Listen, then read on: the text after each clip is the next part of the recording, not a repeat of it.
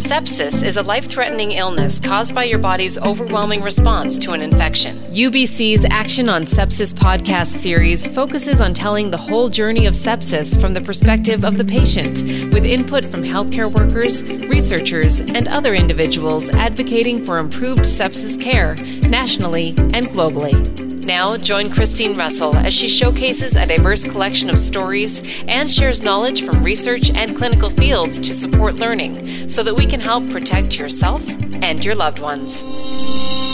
My daughter Ellie and I suffered from neonatal and postpartum sepsis due to group A streptococcus, which resulted in life saving measures after her birth. To learn more about our story, I encourage you to listen to episode one of this series. Today I'm speaking with Marianne Vidler, professor in the Department of Obstetrics and Gynecology, about the risk factors of sepsis, prevention, and some of the research being done for screening processes to reduce the burden of sepsis worldwide. Thanks so much for joining us today, Marianne.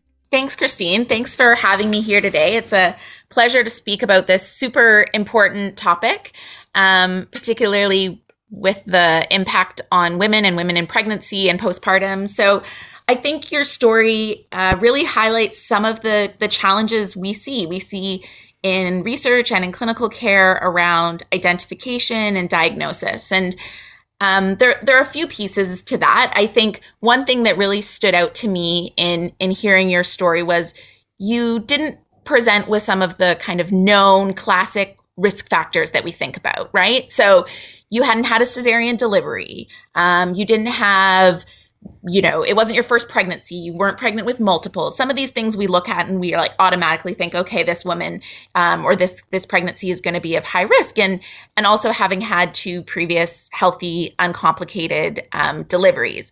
So I think that's that's one of the the challenges that sometimes gets overlooked both by patients, families, healthcare providers is really that anyone can be at risk, um, and also some of the challenges around what to look for.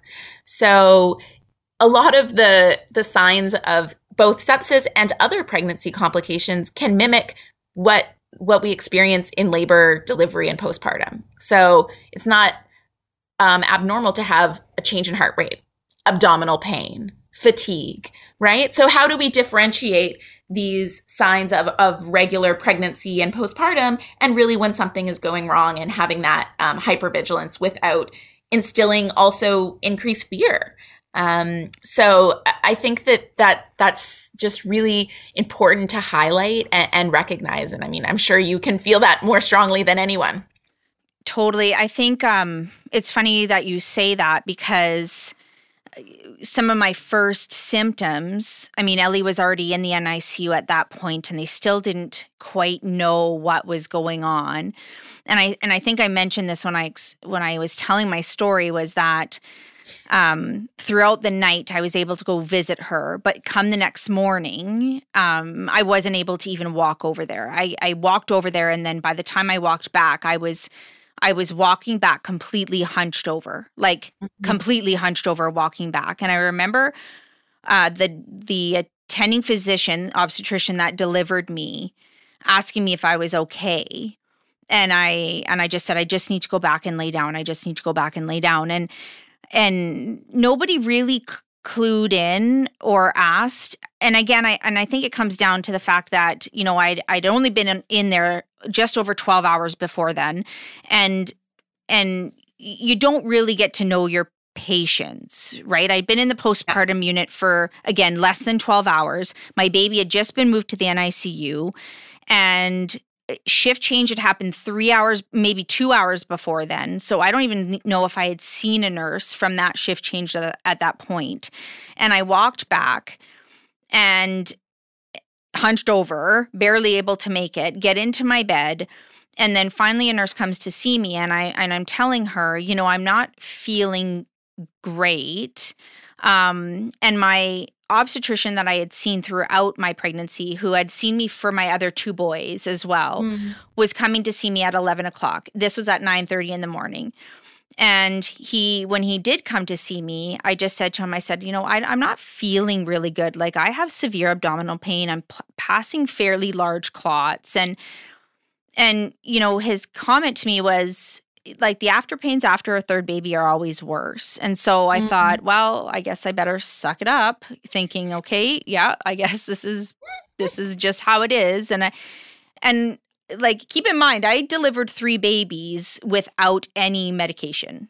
Like I delivered three babies with no epidural and no medication, unmedicated deliveries. And so my I would like to think that my pain threshold is fairly high and I, the pain at that point was fairly intolerable. Yeah. And so then by 12:30 I was at the point my then the nurse came in and I said I'm really not feeling well. Like I can't get out of bed. I was flushed in the face. At that point I hadn't spiked a fever, but I said I'm like I'm really not feeling good and she's like, "Well, you know, we'll just we'll we'll ride it out a little bit longer when the the obstetrician comes. Uh, that's on call, which was a different one at this point now.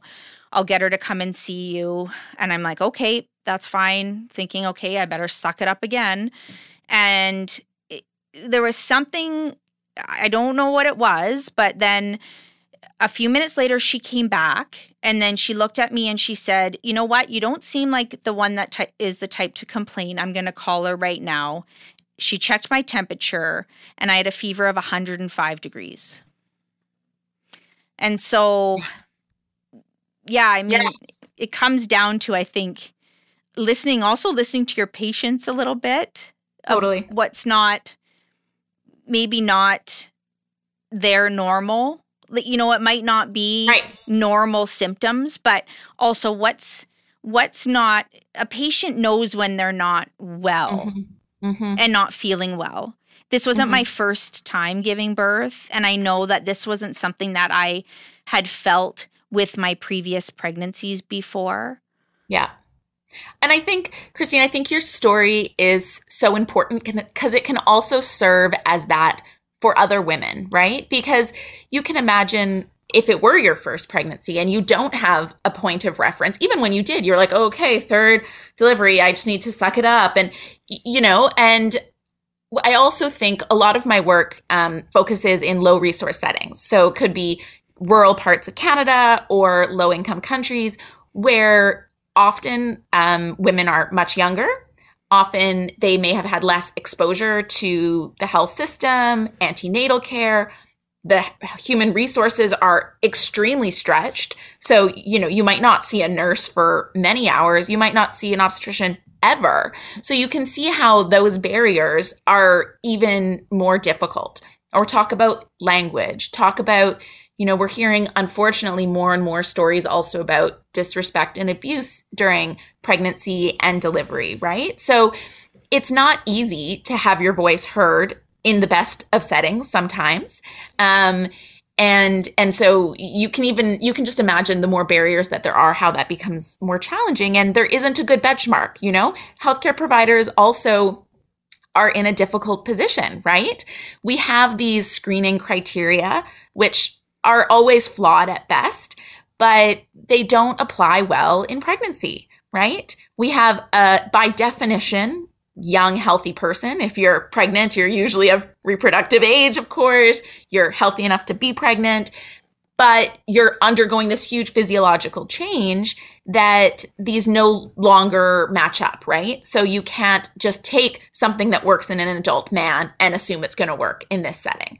So, but I think that that's why stories like this are so important because then women in these situations can think, "Oh, no, I really feel like something isn't wrong here. It's wrong here and I need to to make that heard, even if you don't meet the threshold for temperature or heart rate or white blood cell count or whatever that might be, right? Or, or size of clot.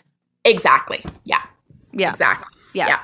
And and unfortunately, I think too in my in our case, the fact that Ellie was admitted to the NICU was also one of the reasons why they were more diligent in mm. in investigating further that it's a possibility that I was also sick. Because right. When the pediatrician came in and and I was not feeling well and they had started me on IV antibiotics just um and and fluids because they didn't know for sure what what it was. They drew some blood and then they started me on some IV antibiotics and fluids. When they came in to t- ask my husband Stephen and I to sign the consent form to airlift Ellie out because she had cultured, it was the pediatrician that said, You likely have exactly what Ellie has. And so we need to also get you moved to the foothills in Calgary as well for mm-hmm. um, better care eh, for the infection because you're both becoming septic.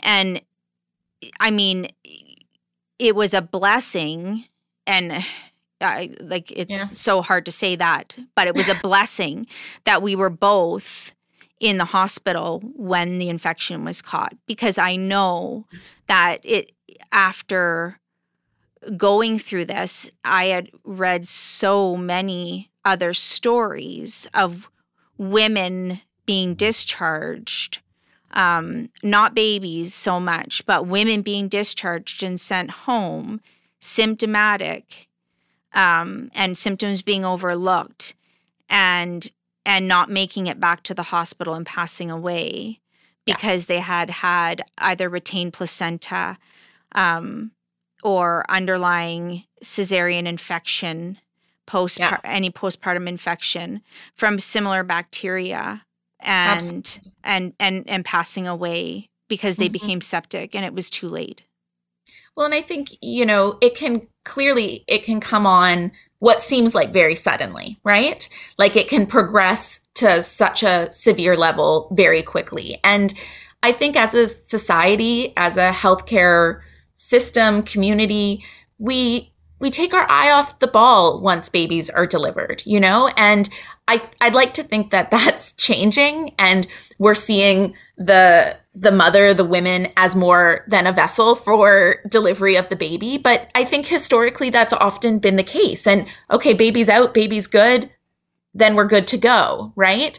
Um even in postpartum follow-up, most of that, I, I, suspect this is your experience. Well, I mean, maybe for your previous pregnancies at, at least, that most of that is let's weigh the baby, how's the feeding. It's not about how the health of the mother is doing. And in so many ways, they're intricately linked, if for no other reason that, you know, women have value in and of themselves, but also their health is intricately linked, mm-hmm. right? So mm-hmm. um, I think that I like to think we're we're shifting. Okay, maybe this is normal and you're going to have that much greater resistance probably to speaking up and accessing care if there are no other structural barriers. If you have someone to take care of your kids, you live close to a hospital, you can afford to get there.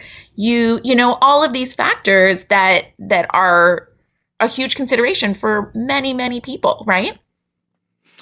Yeah, and I mean, I think too when when you do have postpartum follow-up care, whether mm. that's just the health nurse that comes to the house to weigh the baby, um, just make sure the baby's not jaundice, all mm. those things.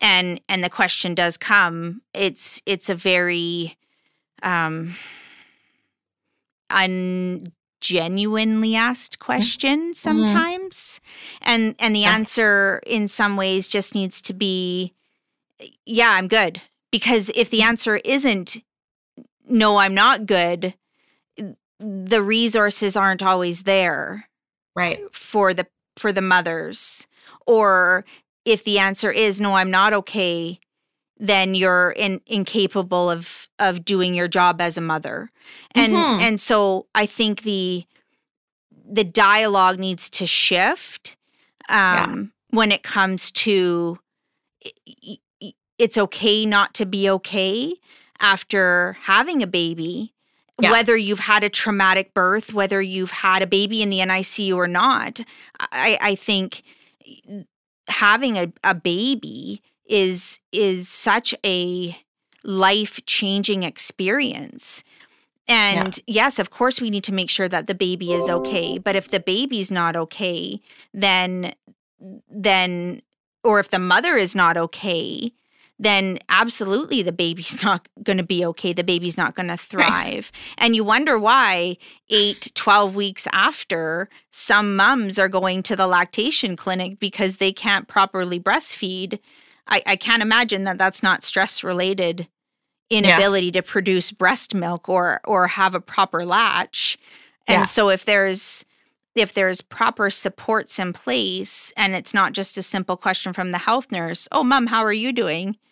In in an in genuinely asked question, mm-hmm. um and and I it's not their fault. I just think that it's it's a systemic issue exactly. when it comes to postpartum and neonatal follow-up care whether again whether the child's been in the NIC or not and and I do think that um, babies that have been in the NICU there needs to be a more strategic way for follow-up care for those parents because and I talked about this in our in our in my podcast episode was that there was a, a, a, a massive amount of PTSD that didn't rear its head until years after that I didn't even know, and postpartum anxiety that I didn't even know about. So, Absolutely. And yeah, I mean, I think the point it's kind of this this double not double-edged sword, but you know, it's both we both take our eye off the ball. I think postpartum, especially on on women, but it's also an opportunity, right? Like it's a rare opportunity in a person's life where, especially when they're young and healthy, kind of by definition, usually, that they're, we've captured them. They're in the health system. We're interacting with them. So it's such an opportunity to then continue this follow up to either identify unrelated, existing, maybe chronic diagnoses that they, we didn't know about, mental health things related or unrelated to pregnancy and delivery. We have this captive audience and we're not doing a good job of utilizing that to keeping them in the system for the appropriate follow up when needed. I think, you know, we just say, oh, here's the six weeks you need and we'll see you next time, even though we know next time you're pro- most likely going to have the same complication or something related and and we don't deal with it until it comes around or until you know, some sort of chronic condition develops down the road. So it's a shame, but I think it's also could be a real opportunity for mm-hmm. us to engage this population mm-hmm. um, and educate them. Yeah, especially with the with the with some of the patients that may have those those pregnancy complications, say such as gestational diabetes or um, hypertension or things like that, where it may be preventable prior to right. becoming pregnant a second time, right? So I just think, and then again, we're we're reducing the cost on the healthcare system, which is something that is always discussed mm-hmm. uh, in every single uh, healthcare system you know mm-hmm. we we want to mm-hmm. reduce the burden on the healthcare system so that we can see more patients when they need to be seen and and we have better access to healthcare when we need it so why aren't we why aren't we shifting towards that preventative realm of healthcare when we yeah. can when we have those patients already engaged in the system Exactly. Yeah. And I mean, I think it also relates to some of this long-term follow-up that you that you mentioned in your story for for Ellie, but also for yourself. Could and it this could be, you know, the PTSD, the mental health, but also other physical symptoms, whether it's future infections um, as you experienced or or other things. You know, we we look at postpartum often at that six weeks. Sometimes we're lucky if we extend it out to a year. But really, everything that happens has these downstream effects. And we don't even actually, I think, know what they are because we're not looking. So we need to have this follow up care in place to be tracking cases such as yourself to see what are these impacts on the health and well being of women, children, families. Mm-hmm. Um, and then so we can also, of course, provide the timely and appropriate care, but so that we have the data to be able to inform what what we should be doing, how we should be managing, how we should be screening. But I don't think I don't think we can confidently even say what are those impacts. And and going back to that, what how how commonly is that studied now? Are we seeing that being studied in in your world, or or are we not seeing that studied? I'd say we're really not. Um, and part of that's we let people kind of fall back out of the system. So we're lucky if we follow up after women leave the hospital from a delivery. That's like the first goal, which is pretty low bar, pretty low bar. Um, and then we're, you know, maybe we get 48 hours, maybe we get six weeks. Some are trying to extend that out to the one year, but that's really as as far as we get. Um, we don't get to see. We're only slowly starting to get some evidence. I feel about these chronic um, conditions that and, and, non-communicable diseases that are being developed after pregnancy complications long term but i think we're just starting to see that or we don't pick it up until they're pregnant again and and have another complication right? Um, so I, I, think there's a huge opportunity there.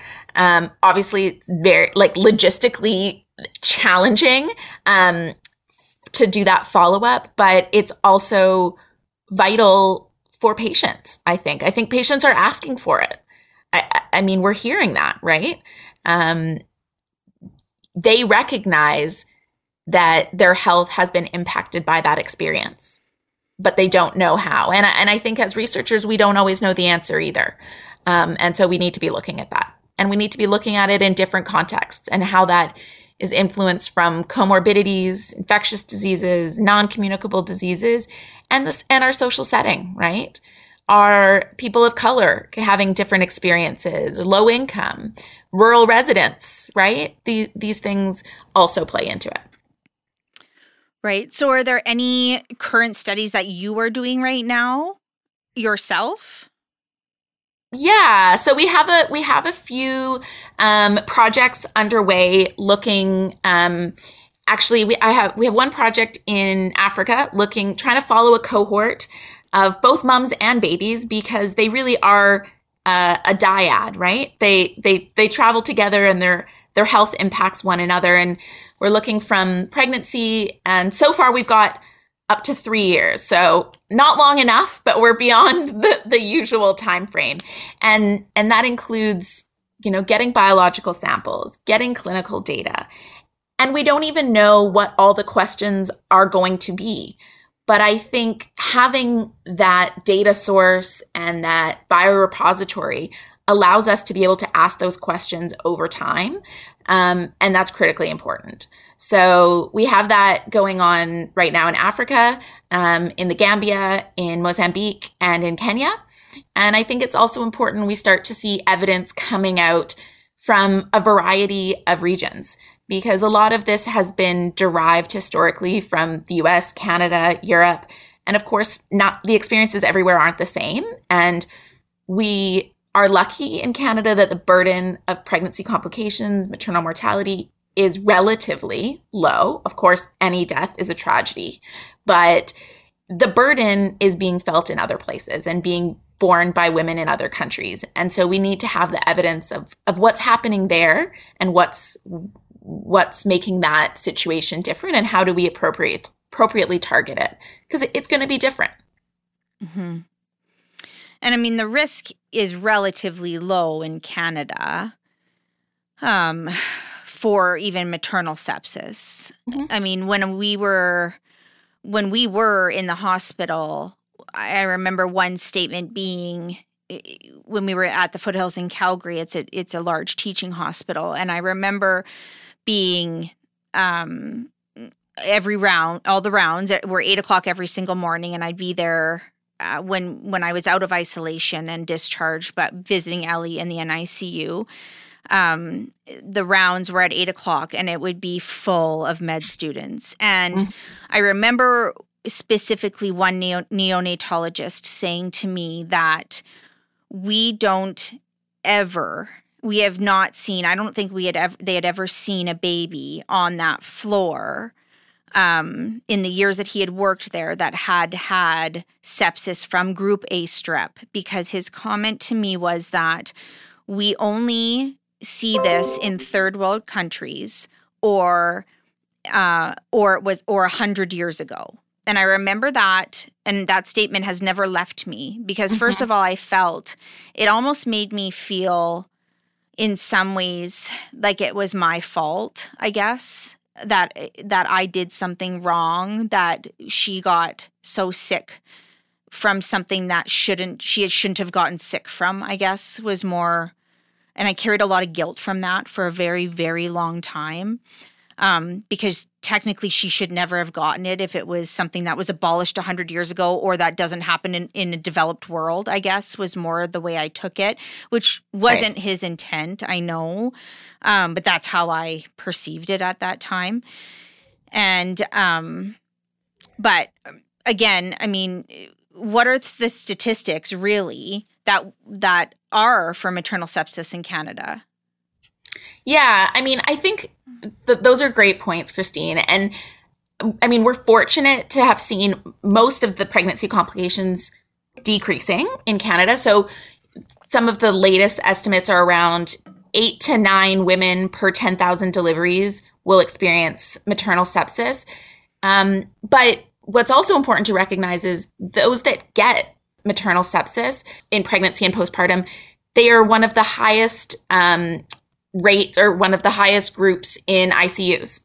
So yes, it may not happen often, but when it does, it's often severe. So it's about how often we're seeing it, but also what the impact of those cases are once we see them. And that and that's also what your story highlights, right? So the rates of mortality and ICU admission are, are actually quite high in those groups. So we've done good at, at decreasing the overall numbers. Um, but it still happens and it's not something we will likely ever eliminate completely. Um, we have lots of good practices, you know, hygiene, infection control, but that doesn't fix everything and that's not the root of everything, right? So we are going to have some some cases irrespective of that. I really appreciate you coming on today and sharing some of the the knowledge that you have around maternal sepsis and the impacts, you know, not just nationally here but globally. I think your work is is so important and it it just really highlights the fact that when it comes to research that that UBC does, it's not just in Canada and that we are you know you are focused on making sure that you know, globally, we are making sure that sepsis is something that is recognized and treated and followed to make sure that the impacts of sepsis not just nationally but globally are are something that we're looking at. And so I really appreciate you coming on today, Marianne. Is there anything else that you would like to add just in closing? I think just just to say thank you and thanks for the opportunity to share some of my thoughts um, and really most of all for sharing your experience and your story because I think these are so powerful in how we as researchers understand the problem, understand what we need to be focusing on, and really letting that drive what we do. Um, and also for clinicians and and really everyone. So I want to thank you for sharing your story. It's very brave and um, it's a pleasure. Thank you so much for joining us today, Marianne. Great to speak with you. Not only is sepsis a life threatening illness, but as you have heard, it can have lasting effects both physically and emotionally. It affects not only the infected, but their families and loved ones. My daughter Ellie and I were fortunate that our illness was caught in time, and hope by sharing our story and speaking with the experts that you heard from today and in the previous episodes in this series, that it will connect with others who have been affected by sepsis in some way. If you or someone you know would like to learn more about sepsis or would like to get involved in any of our research projects, please visit our website at sepsis.ubc.ca. Thanks so much for listening. This has been the University of British Columbia's Action on Sepsis podcast. We thank the brave sepsis survivors who have come forward to share their stories, our review panel that includes physicians, clinicians, and researchers, and our patient advisors. If you liked this podcast, make sure to hit subscribe to keep up with the latest episodes and give us a rating on your podcast platform of choice. Let us know what you think about this week's topic and join the conversation on Facebook and Twitter. For links to topics on this episode, additional resources, or to listen to other Action on Sepsis podcast episodes, please visit our website at sepsis.ubc.ca slash podcast. Action on Sepsis is a plugged in media production for the University of British Columbia. Thanks for listening.